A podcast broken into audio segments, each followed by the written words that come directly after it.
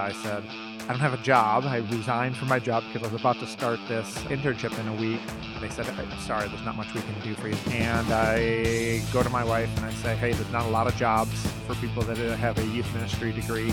not really sure how we're going to save our house and how we're going to put food on the table. Hello, everyone, and welcome back to Ordinary People Extraordinary Things. I'm your host, Cliff Duvernois every now and then a story comes across my desk that I say to myself, I have to talk to this person because it is so wild. Today, we're talking to somebody who turned their hobby into a multi million dollar business, has over a hundred employees. Their Facebook page is crazy popular, over 165,000 followers. They are the largest online retailer of reptile and amphibian products in the United States. And they've been flagged now four years in a row as one of the fastest growing company in Inc. 5000. That is just incredible. And it's all due to our little friend, the frog. Let me welcome to the show the CEO and founder of Josh's Frogs, and that would be Josh Willard. Josh, how are you? Doing really well. Excited to talk about our business and talk about how we got to this point. Yes, definitely. Now, should I call you Josh or how about Pastor Willard? Oh, Just Josh is fine. Because we'll definitely come to that in a second. So, why don't you tell everybody where you're from and where you grew up? So, I grew up in Jackson, Michigan for the majority of my childhood. So, we lived in Bellevue for a few years, and then my family moved out to Jackson when we were eight. And that's really where the love for animals started. We were two blocks away from the swamp. We spent a lot of time in the swamp catching stuff. Did a little fishing in that As swamp. boys usually do. Yep. And so uh, my mom's rule was uh, you could keep anything for one night and then you had to return it the next day. And so that's where the love of animals came from. Was right there in Jackson. So you had this love of animals, and at some point in time, you decided to go off to college. Yep.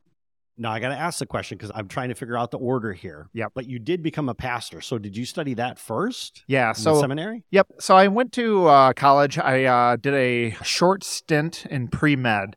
Really loved science, did really well in science in school, thought that I wanted to become a doctor, and I got connected in that first semester working with an organization called Youth for Christ. It was an organization that went into the schools for students that might not have a real good youth program in their church. I did a youth program there at the school to pull kids together in that way and started doing that and really fell in love with that and uh, really caught a passion for young people and changed my major to youth ministry and finished my four year degree with that. And then I was a pastor for uh, just short of seven years after that, after I graduated from college.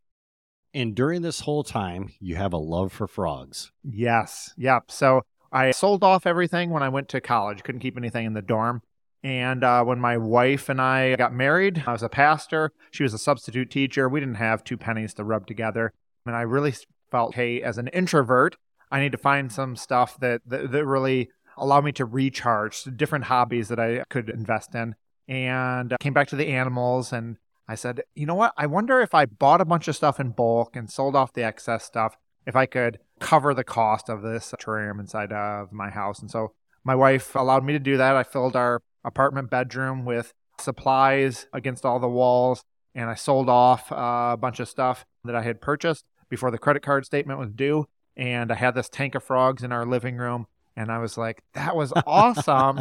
I think I can do it again. And so I asked my wife, hey, can I get another tank? And she said, sure, you can go ahead and get another one. And I did the same thing again. And it grew from that into we were a two room apartment and we didn't have any kids at that time. So my wife said, hey, you can have your animal room in that one apartment. Just don't, nothing can come out of that room into the rest of our house. And so I was buying stuff in bulk, selling off the excess, build my collection in that room so I could have a couple hours every other day taking care of animals as a kind of a recharge for being in a job that's uh, very extroverted focused being an introvert myself So I want to take a moment to give a shout out to Mrs. Willard because I'm seeing this as a total Homer Simpson moment where you come home and go, I got this idea to sell frogs. Can we keep them in the living room? And she's like, sure. I don't know very many women that would say yes, Yes. to that. well well the apartment wasn't the worst part because we ended up moving out of that apartment into our house and it was an unfinished basement and my wife had no plans for that and so i said hey instead of one room can i have the entire basement and she was like yeah sure as long as it stays in the basement and so ended up growing my hobby from one bedroom in our apartment to one basement in our house Oh, that is so great. So you've experimented with selling some, like you said, you, you bought some equipment, you're selling that in bulk. When did you make the leap from selling just the equipment, terrariums, whatever, to actually selling live frogs? It was a hobby for a few years where I'm just trying to build my collection, just really trying to fill the niche of finding a hobby for me to do. And at this point, the church that I'm involved with is growing, and uh, we're serving well over 100 kids on a given week. And so my job transitions from less doing stuff with students to doing stuff with adults that are leading students. And I'm really feeling like, hey, I really really enjoy interacting with students and helping students. And so I think I want to do a kind of a career change. And so I decide to go get my master's in counseling. So I do that. I finish the program. And at the very end of the program, you have to do an internship. And that's where you do eight months working at a facility. You get a bunch of hours. And then after that eight month period, you can graduate and get your license and you can go into the field. I was all set up to do a juvenile detention home uh, right outside of Lansing.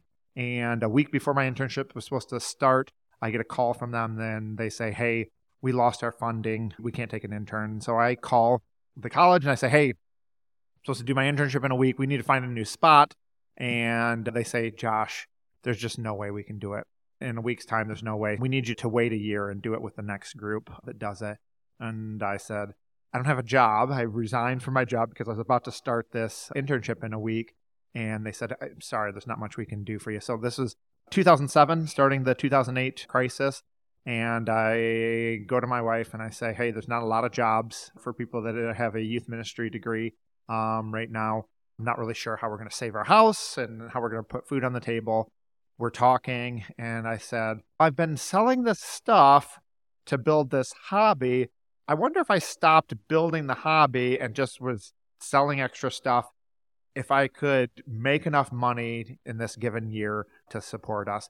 And so at that point, I had not made any money. I just grown the amount of frogs I was keeping. That year, I made $16,000 in profit that one year. I was able to save our house and put food on the table before the internship started. So it was really forced upon me to really start the beginning of, of selling animals and selling selling stuff profitably instead of just trying to build a hobby at that point. So you wrote up a business plan a marketing plan, did market research.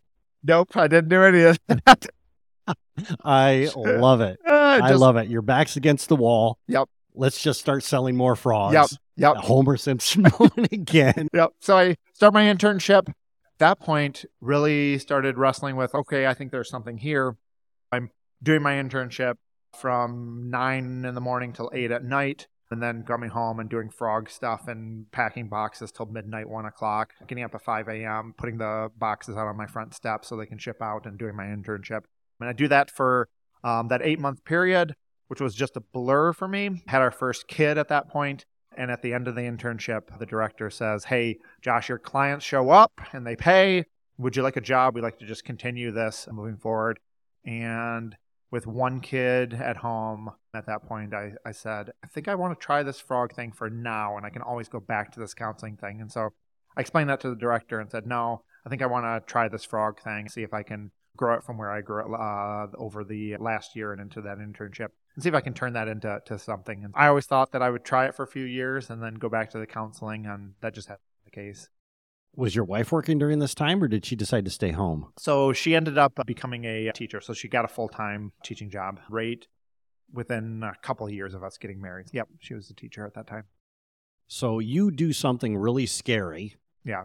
With you know, a child at home. Yep. And you are doing, like I said, something risky. Yep. In the fact that you're going to be an entrepreneur and you're going to start building a business do you got any kind of entrepreneurial background? Were your parents entrepreneurs? You're the one maybe black sheep uncle in the family was an entrepreneur. Do you have any of that behind you? No. Like when people ask that, I try to look back at my past. And I don't have any relatives or anything like that or parents that were entrepreneurs. But I do remember um, my mom just getting sick of us being around the house and saying, hey, you guys need to start a lawn care maintenance company. And so she made us make these flyers. Did she uh, really say that? Yes, yes. So she. See, my mom said, "Go cut the grass." My So- mom didn't say go start a company. So she kicked us out of the house and talked us through like how do you go to somebody and how do you ask them if you can cut their grass and how do you do all this stuff. So my mom walked us through that and we started cutting people's grass and doing weeding and doing other landscaping stuff. And you're getting paid. Yeah, yeah, yeah. As a 10, 11, 12 year old kid. And we were in an environment, a neighborhood with a lot of people that were much older and on fixed incomes. And so a lot of the people could not do the lawn care that was uh, required of them and also couldn't afford to go out and pay professional service to do that. So we filled a little niche in our little area for that. And so that, that was our uh, entrepreneurial start. I, I mentioned earlier that I'm an introvert. Like that, like I think my mom was probably more so doing it because she realized that tendency in me to be really reclusive and so really pushed me out of my comfort zone to learn some skills about how do you look people in the eye and how do you sell yourself and how do you communicate uh, with people so i had that at that period of, uh, of my life but beyond that just really learned by listening to a lot of podcasts reading a lot of books and just really trying to figure it out as i go When you first had the idea about, hey, I'd like to have this as a hobby and you bought some extra stuff. So typically some of the questions that I'll get from people is initially, where did you get that first seed of money to start this going? Yeah.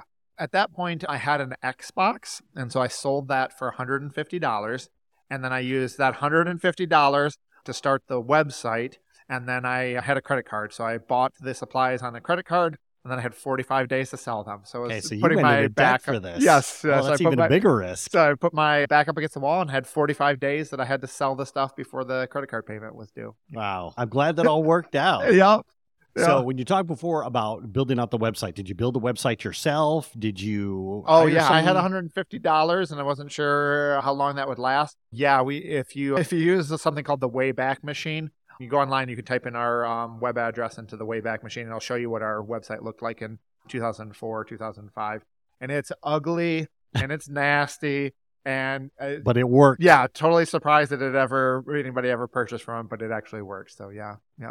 Yeah, and I think that's something too that when people go out and they start these businesses and they think everything's got to be perfect, you just had a website that just worked. Yep, yep. Now, done your website when you launched it, did you have a credit card processing built in, a little shopping cart? People could buy a, tank and I want this frog and whatever it is, they could do all of it on there. So I didn't have any technical background. Um, I was decent with a computer at that at that point, but really couldn't do any of that complex stuff. And so what I did is I um, used PayPal at that point.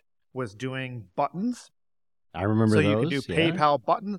And so I built it out with PayPal buttons. So you'd click a button and you'd purchase that stuff through PayPal. So it was all on PayPal's back end.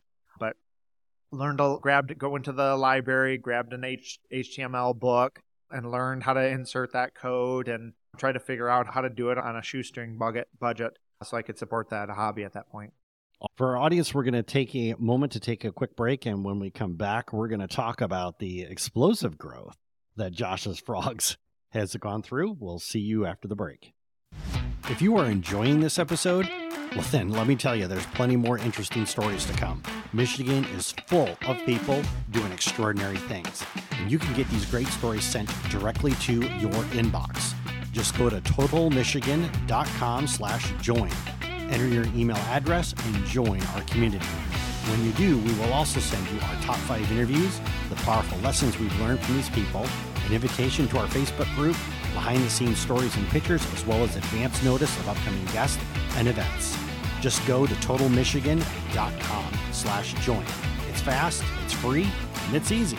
Sign up today. Hello, everyone. Welcome back to Ordinary People Extraordinary Things. I'm your host, Cliff Duvernois. Today, we're talking with the CEO and founder of Josh's Frogs, and that would be Josh Willard. Josh, before the break, we were talking about getting your business up and running. You built the website. Thank goodness for PayPal because you could start collecting money online. What I would like to do now is start talking about the growth that you're seeing. And I ask this question because it seems like there's, and I want to talk a lot more about this too, there's a, like a tight community around the people that actually enjoy having these exotic frogs as pets. And also, too, how you're learning to breed them and to grow them and everything else. Let's just go back. So you've got the website launched. You're starting to make some profit, like you said. I think Yep. sixteen thousand your first Yep, year. yep. So you made that profit. Talk to us about the next growing point from there. Yeah, yeah. Once I decided, hey, let's take this out of my house and let's rent a little bit of space there in Owosso and let's make a real good go at it. Hired my first couple of employees at that period. And what was that like? That was scary. it was fun though at the same time. So scary in the sense of bringing on employees that you are responsible for giving them a paycheck on a regular basis is scary. But the other part of it that's uh, exciting for me is realizing like that I can bring people into our business that have drastically different skills and abilities than what I have. Being an introvert, I'm not a very good salesperson. So one of our first hires was Zach, who's still with our company today, to head up some of the sales and marketing that does some of the trade shows that we do. He loved that type of work. Very great with people, fills his bucket to go and talk to people all day long that drains my bucket to, to talk to people all day long. So f- that was really exciting to bring on some of those people at the very beginning and fill the niches that that I, I could realize, hey, I'm not really good at this part and we need to be good at that part as we move forward and started hiring some people that I was connected with. So people from my uh, the town I was living in that I had met through church and started doing friends and family, like finding out who has a who has somebody that they know that needs a job at that point and really building a team around that. And so we got to the point where it became less scary and became more stable. And we really looked at our business and the potential of our business and said, like, I think it's more than just selling animals. I'd love for us to have the opportunity to make a difference in our hobby. And so that's when we sat down and we t- looked at our business and we're like, okay, we're doing some stuff on the business end that's really good. So we took all of these parts of our hobby and we brought them all together. So we brought the plants in, we brought the bugs in, we brought the tanks and the substrates and the animals, and we're selling all of it together. And that makes good business sense at that point to do. But I said, we have the opportunity to grow and to make a difference in our hobby. And so uh, very early on, we decided to take a stand and say, hey, we weren't going to sell wild caught animals and we were going to produce all of our animals in house. And so made that decision from the very beginning and decided that that was going to be our mantra moving forward, that we were going to we're going to change our hobby. We're going to improve the quality of the animals that are in our hobby uh, and do it ethically and sustainably. And so we decided very early on that we were going to do that. And that has grown and changed and morphed as we've gone through the years. It changed from, hey, we're just producing animals to, hey, I think we could partner with other organizations uh, that the frogs are native and we can support some of that conservation. So we started working with some partners outside of uh, the United States, places in Madagascar, Mitsinjo, that is collecting some of the frogs in the wild to do to establish colonies of those in captivity because their habitat is being destroyed. And so we're able to partner with them. And so every time we sell a mantella, we're giving money back to that organization and connect people's hobby and what they're passionate about doing with conservation efforts outside of the country.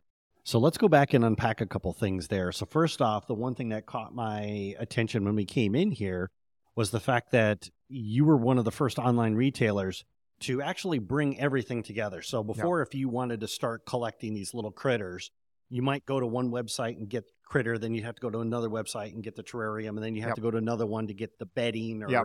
Get the plants or whatever it is. But you brought that all in house on one website so everybody could order everything they need to get started. Yeah, yeah. It was a it was a glaring issue in our hobby. That's how you had to do it.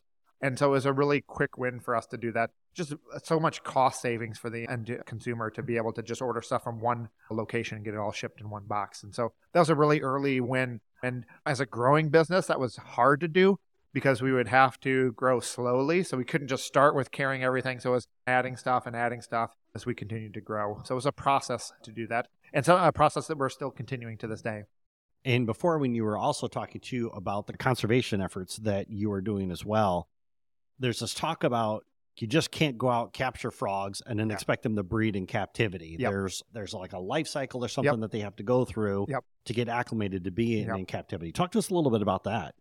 Decades ago, you would think that the majority of pets in our in the exotic pet industry would be wild caught. So these are animals that are being collected, could be halfway around the world, collected, stored at a port, waiting for paperwork to come through, and then those animals are shipped usually not in a very fast method to the United States. Then they make it to an importer who then's got to sell it to a wholesaler who's then got to sell it to a pet store. And so it wasn't a very efficient supply chain, especially for something that is alive. And so a lot of people really had a lot of trouble Um, and it was very difficult to keep a lot of these animals because they endured such stress in this transportation process. And then also, too, in a lot of cases, were very old animals at that point, anyways. And one of the cool things, it's really awesome when it lines up this way, but doing captive breeding is ethical and sustainable but it also produces a much better product. You I just talked about that supply chain issues with getting a wild caught animal.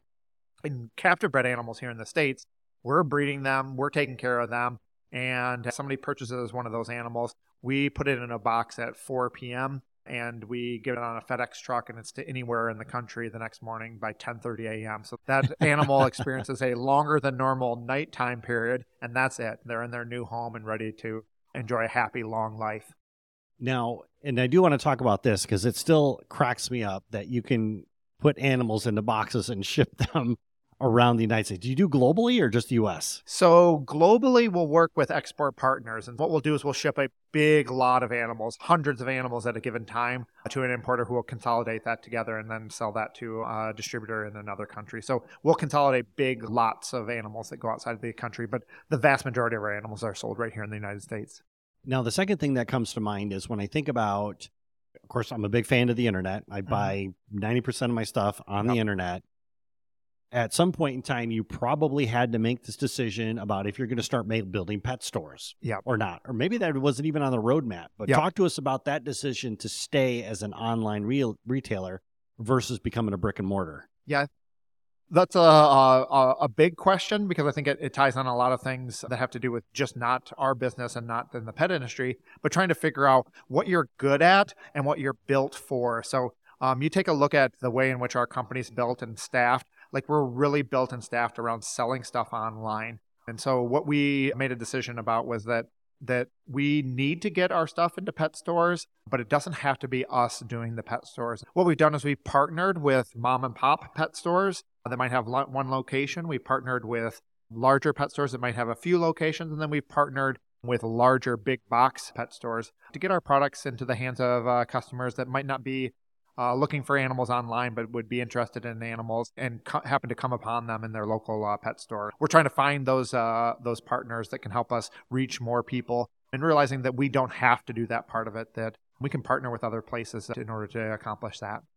And speaking of partnering, one of the things that I noticed being I'm a fan of your Facebook page is going through there and all of a sudden one day seeing this big old hairy tarantula yeah. photo yeah. on there and it's glow in the dark blue. Yeah. So I'm like, great, I'm gonna have nightmares tonight just from that photo. Uh, and of course your Facebook group's very active. Yep. And I would like to talk about that in a little bit. But you've decided now to branch out. It's no longer Josh's Frogs. It's yep. Josh's Frogs. It's like you got Noah's Ark here yep, or something. Yep, yep. You got all these little critters. So talk to us about branching out into reptiles and, yep. and spiders and other creepy crawlies. Yeah, we started off with frogs just because that's what I started off with. But as we started adding more products, we found that people like to collect multiple different types of animals when they're keeping those as, as pets. And so we've branched off into uh, reptiles. We breed uh, not very many snakes. We breed a couple of those. Mainly, we're focused on lizards that are kept bioactively.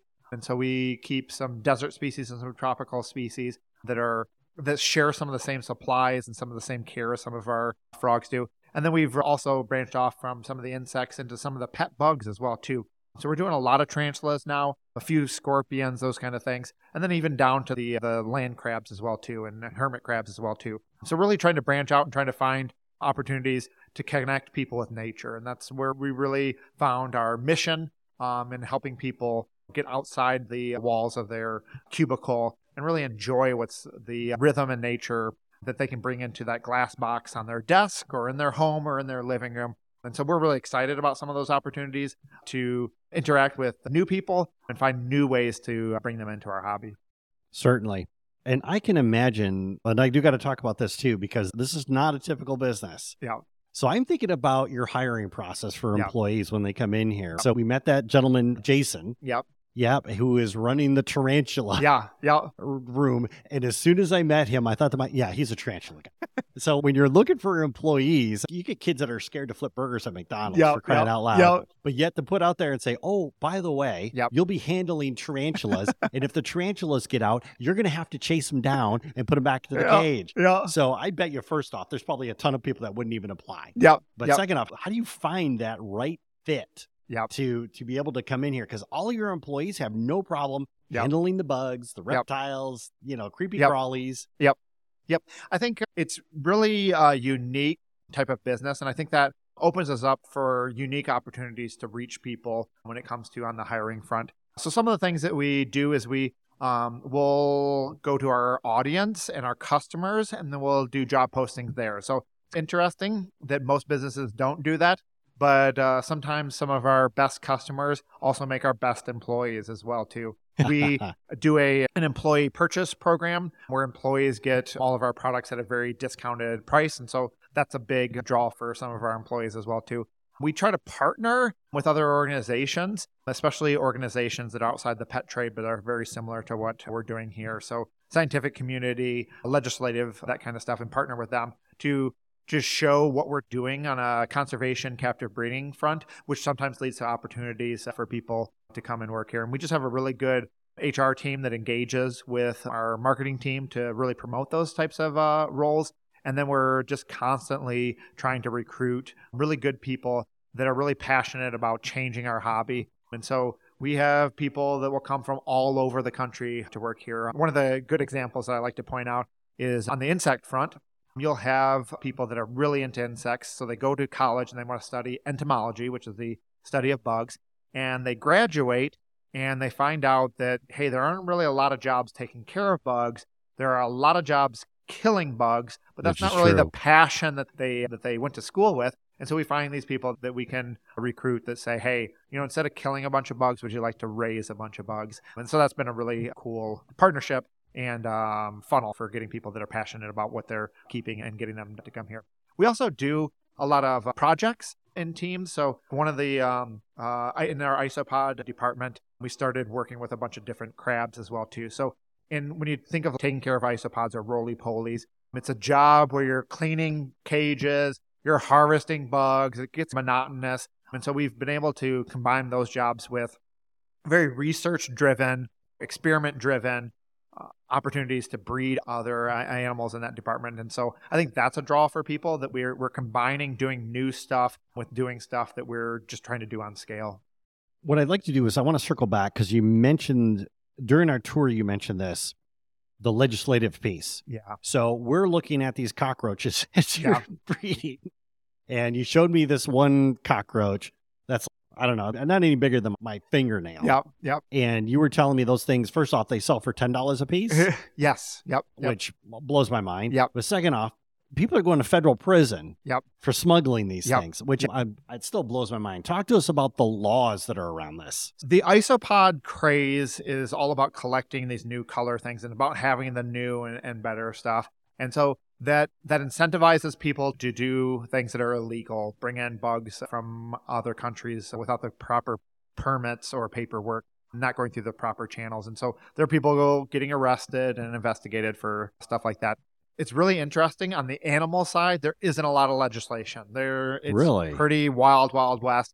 On the bug side, there's lots of that. So we we partner with the USDA. We have to get permitted in order to receive bugs, and then we also have to get separate permits for every single state for every single bug that we ship out. And so sometimes states will come back and say, "Hey, no, we're going to deny your permit." And we have to work with them to develop ways in which we can safely ship those bugs to those locations, and sometimes convince them that partnering with us as a legitimate business that's following the rules is in their best interest. So one of the interesting ones is we New York came to us and denied our permits for selling roaches into their state, and then we appealed and said, "Hey, there's this black market trade of people selling roaches all over the country, so roaches are making it into your state already." But part of the permit process requires that we do some record keeping that we could report to you. Here's how many shipments are going into your state. And so we said, hey, like we'll relook at our application. Let's talk about this and let's find ways to work together. And we were able to get the permits uh, needed to do that. And so Nice. We really feel like working with the authorities and the governing bodies in our country to on the bug side, but also on the animal side. Like all the time, there's new legislation that'll come up uh, trying to ban certain types of animals or are nervous about how those animals are going to affect our ecosystem. Michigan did something a few years ago where they were considering a white list, and we worked with the DNR and some other players in our government to talk about what would make sense common sense wise. And we really feel like our role as a player in this industry is to be involved in that type of legislation and education. Not only our government and the agencies that might regulate us, but also us as a hobby. How do we create a clean trade that doesn't impact wild populations? So we work with organizations like the University of Tennessee, we're working with right now on uh, disease prevention in our hobby. So, how do we create a clean trade that keeps diseases um, that might be in one country from spreading to native populations here in Michigan we're in, involved in a pet trade that could possibly spread some of those kinds of things. And we're really excited about working with those types of people to, to come up with solutions that are win win for everybody. And another thing, too, that I would like to talk about, you mentioned this briefly, is your marketing. So, as somebody who plays in this world, I, I got to give you guys kudos because, like I said, your Facebook group, over 165,000 followers. You put a picture of a frog or a tarantula or whatever it is. Yeah. People are going crazy. Yeah. So yeah. you have obviously plugged into Yep. this huge community Yep. of people out there. Yep.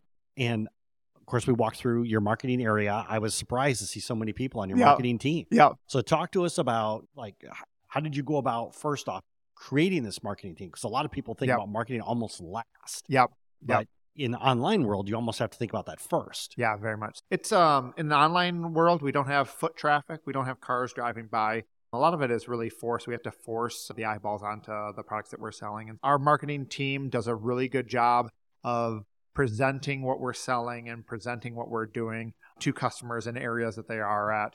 Uh, so it's Facebook, it's YouTube, um, it's different forums. We're everywhere trying to put our products in front of uh, customers that are interested in that, and also building the brand that we want to do. So a lot of our marketing focuses on the conservation type stuff that we're doing, and focuses on some of the uh, behind the scenes stuff that we're doing that I think really endears people to to brands. That they feel like what we're doing is actually making a difference in our hobby, as opposed to just somebody just trying to sell stuff. And then I think we're a little bit unique and blessed in the arena of as keeping animals it just allows a lot of content and so we're able to put out a lot of content because there's Yes, just a lot are. of animals and a lot of different animals So uh, nice and beautiful too. And one of the things that I would like to talk about as well, you mentioned this several times, is it seems like there's a lot of places out there that when they're selling these types of exotic pets, you were talking about how they're so close to end of life, you know, versus what you're doing here. Talk to us a little bit about that difference. yeah, yeah so we mentioned some of that with the wild caught animals. A lot of times they're catching adult animals. Who knows how old they are and how close they are to uh, end of life.